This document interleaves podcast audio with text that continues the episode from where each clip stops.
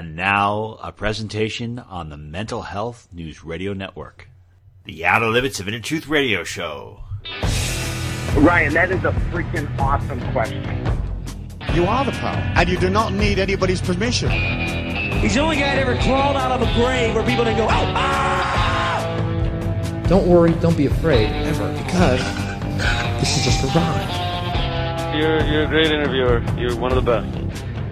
If this is the best God can do, I am not impressed.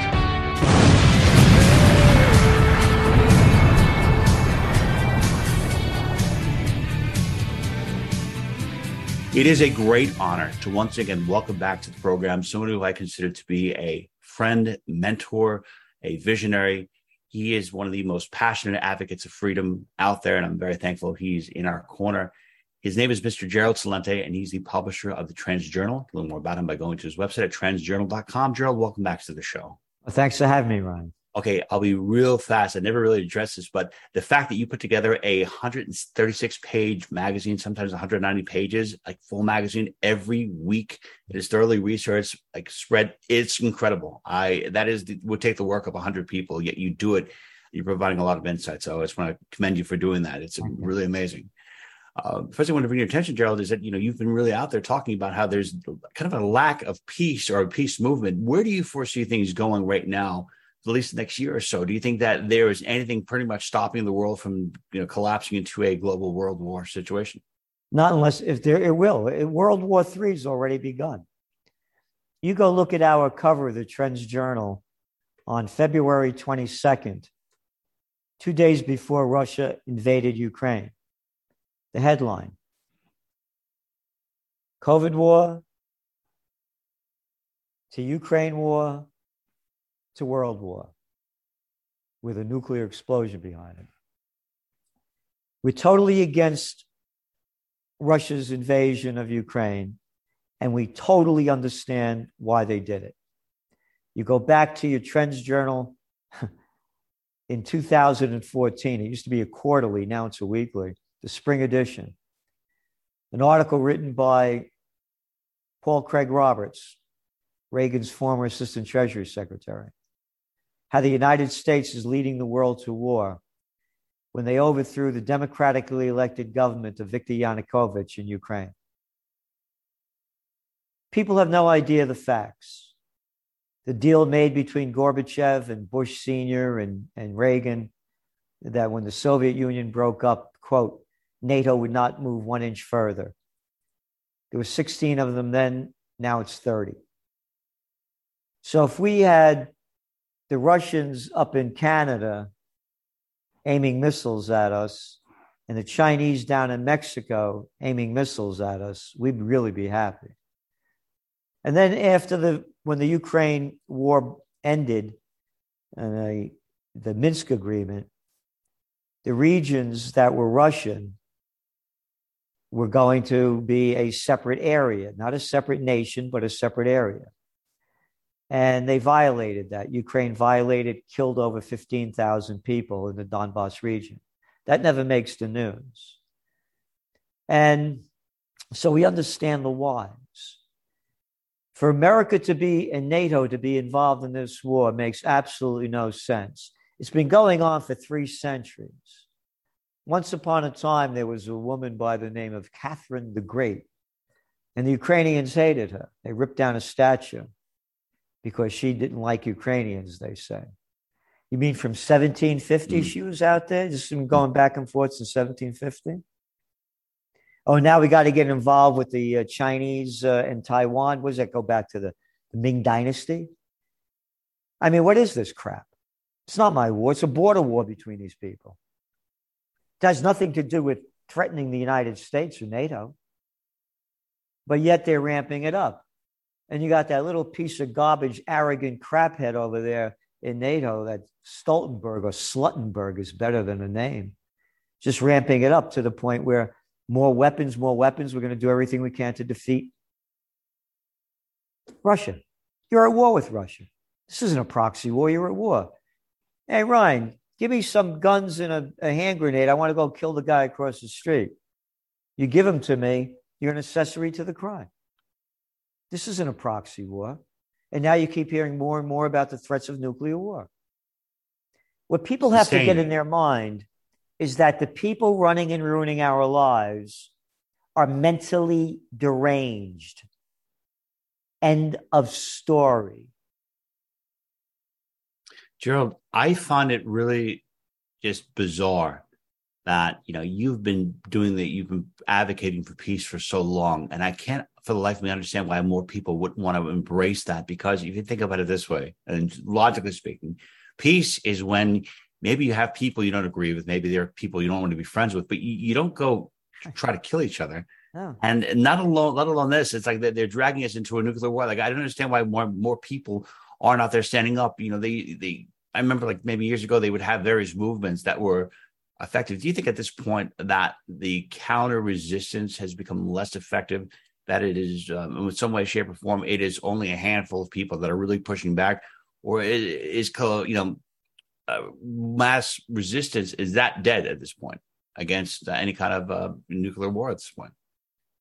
If the people don't unite, you know, they asked they asked um, Einstein, a cat that knew a thing or two about the atomic bomb, what kind of weapons will be used to fight the Third World War? He said, I don't know but they'll be using sticks and stones to fight the fourth.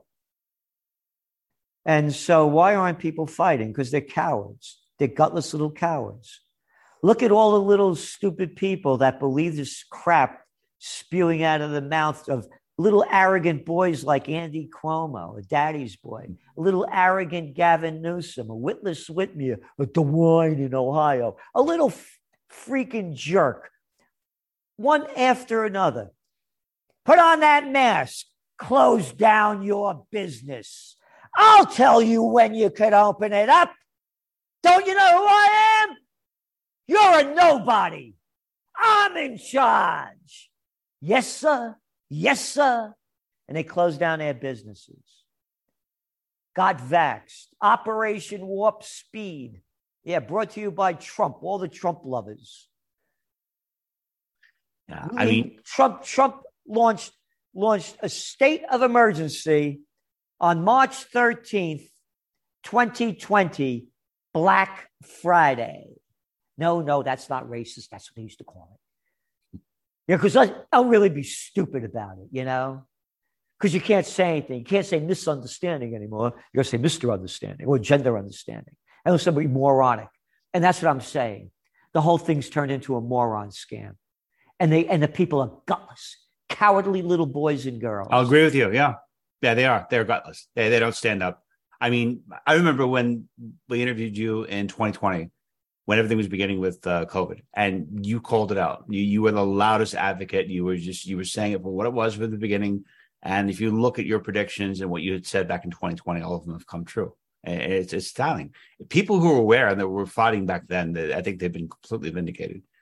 And uh, it's just quite. Yeah, it's not a question of vindication. It's a question of you know had they robbed, they sucked the joy out of life. The damage that's been done by the COVID war globally is incalculable.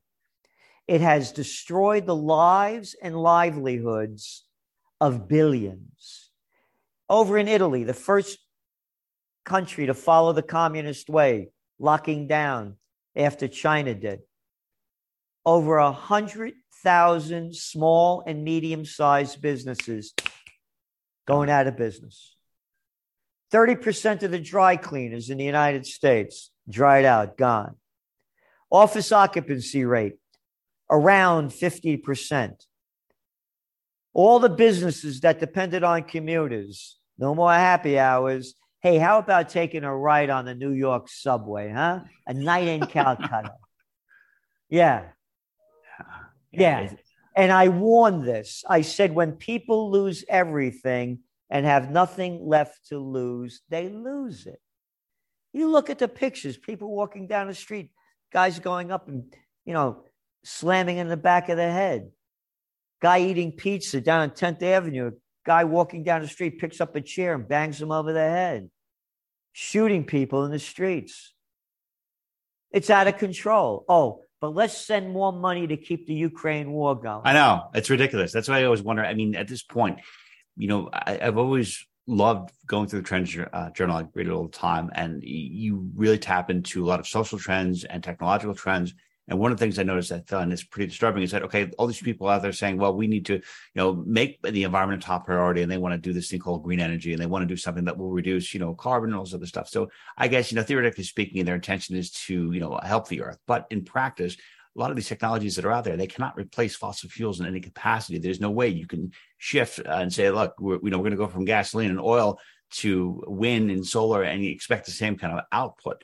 Based on the trends that you are seeing right now, do you foresee in the long term future a lot of countries completely collapsing because they cannot produce energy meeting with their demands? Or do you think that they're actually going to be able to be successful, transition to a green energy type platform, but just have a lot less production because they are not able to meet the demand? If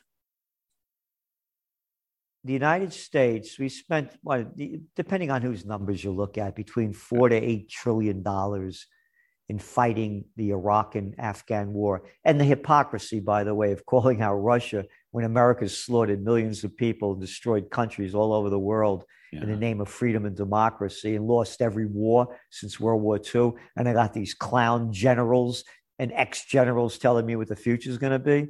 If we spent that money on an alternative energy, we'd have it. It's as simple as that. If you spend $8 trillion in trying to find a real clean energy, it could happen. No, it's going to be a while because the, the wind and the solar are limited and the, the moronic stuff about these electric batteries, electric cars. And batteries are an 1800 invention. And what do you do with all the filth from them? And how do you re, how do you refuel them? You know, so when you're looking at the data, the cost and everything, know, they're not the answer. They're far from it. But you know, the stupidity again. Uh, now we're talking about you know, climate change, what a big issue it is. But nuclear war is not a big issue. Climate yeah. change is a big issue. Nuclear war and by the way, where are all these religions? Where are the Catholics? Where are the Jews? Where are the Protestants? Hey, where are all you Episcopalians? Where are all you Baptists? Hey, how about the Lutherans? What about the uh, Mormons? Hey, how about the Seventh day Adventists? That's an excellent point, Gerald. I mean, they should be out there. No, at- not a peep about peace from them. No, no, none. And uh, they were some of the same people that you know, didn't speak out when they had all these ridiculous lockdowns. So nope. I wonder if people's institute. I mean, my I never really had a lot of faith in a lot of these institutions, but whatever faith was there is completely shattered. I almost feel it's up to you know individuals and having faith in their smaller communities, finding people that can relate to. Because collectively speaking, I don't know. I, I just feel like it's just gone, and maybe people are going along with it.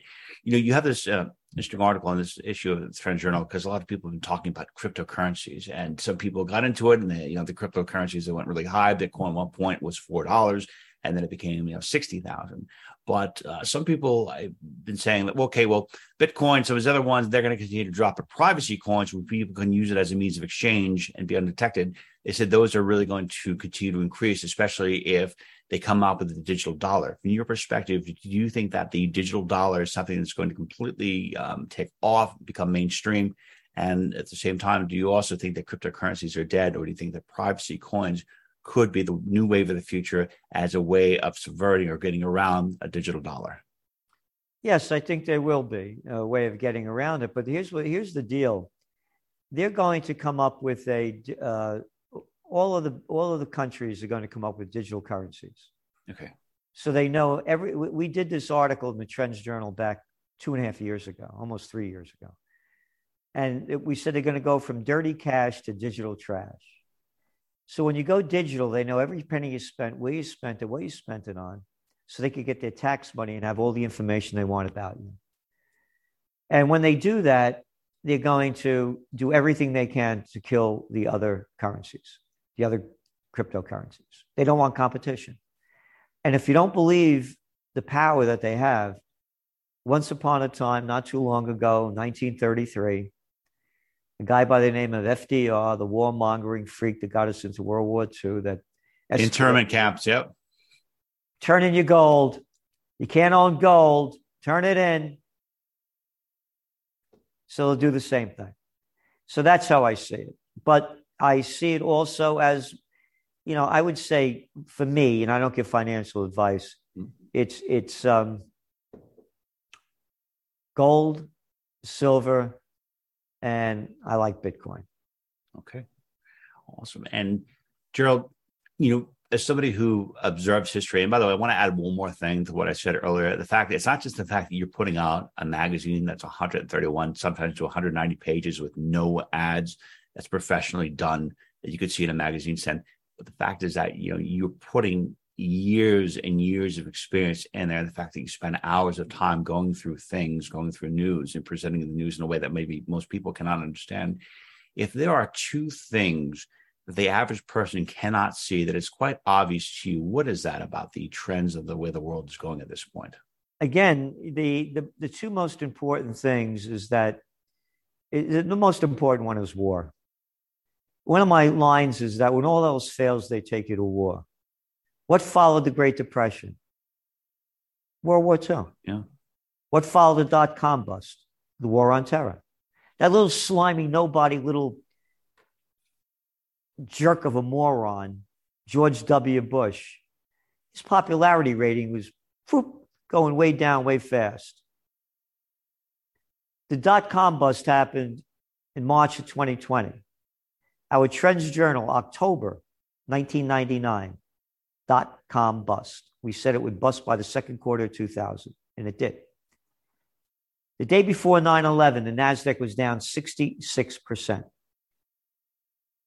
9 11 happens, warmongering freak. You know, they, they want to bring, they, they're busting uh, the chops of Alex Jones for saying that, you know, Sandy Hook never happened. How about bringing Bush and Cheney and all the liars that lied us into, into these wars on trial? Anyway, I'm going to get that guy, Osama bin Laden, dead or alive, and we're going to go into Afghanistan to get him. 88% of the Americans swallowed the crap spewing out of that moron's mouth. They created the